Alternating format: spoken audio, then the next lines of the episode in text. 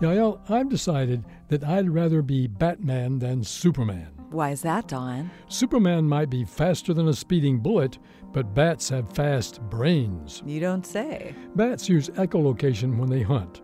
They emit ultrasonic calls which hit potential prey, sending an echo back to the bat.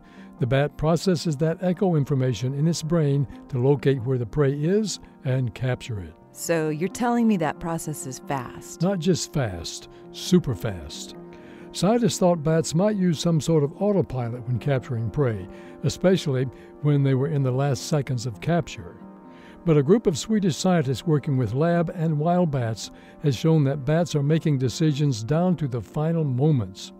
They recorded the bats on film and discovered a bat can adjust its attack until it has about 100 milliseconds to reach its prey. That does sound fast. It is. Did you know that the fastest baseball pitches take 400 milliseconds to reach the strike zone?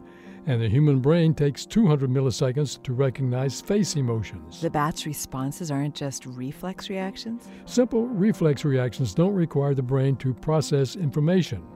These bats adjusted their attacks and even stopped an attack when prey was removed. That was more than a reflex. Interesting.